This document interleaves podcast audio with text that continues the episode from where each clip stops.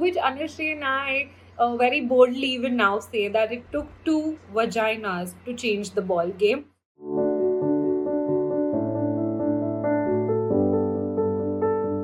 The idea of Nutjob germinated in the lockdown of 2020 when we saw a personal problem that we wanted to bring about a solution to.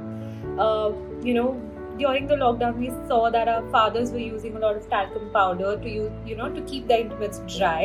And we figured that there was absolutely no solution to the messy talcum powder that there is, which is how we thought there should be something in the market, and which is why we Googled.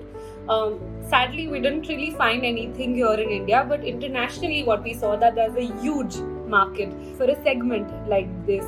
And we figured this, we could have simply just gotten those products for our father, but Anushree and I realized, I think that was our aha moment, that we realized ki, let's just get something like this here to India.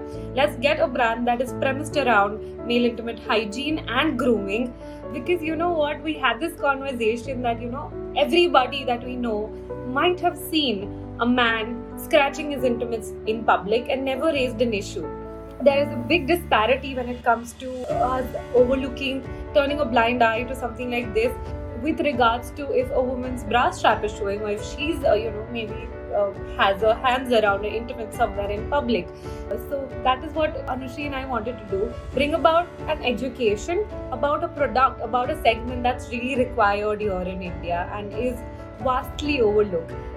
When we started this journey, not just friends and other people in the society, but even family raised, certain issues with 2 women starting a company like this, to which Anushree and I very boldly even now say that it took 2 vaginas to change the ball game. And I'm sure, I really hope we're working towards it to remove the stigma of people addressing male intimate hygiene and remove the embarrassment that comes with it.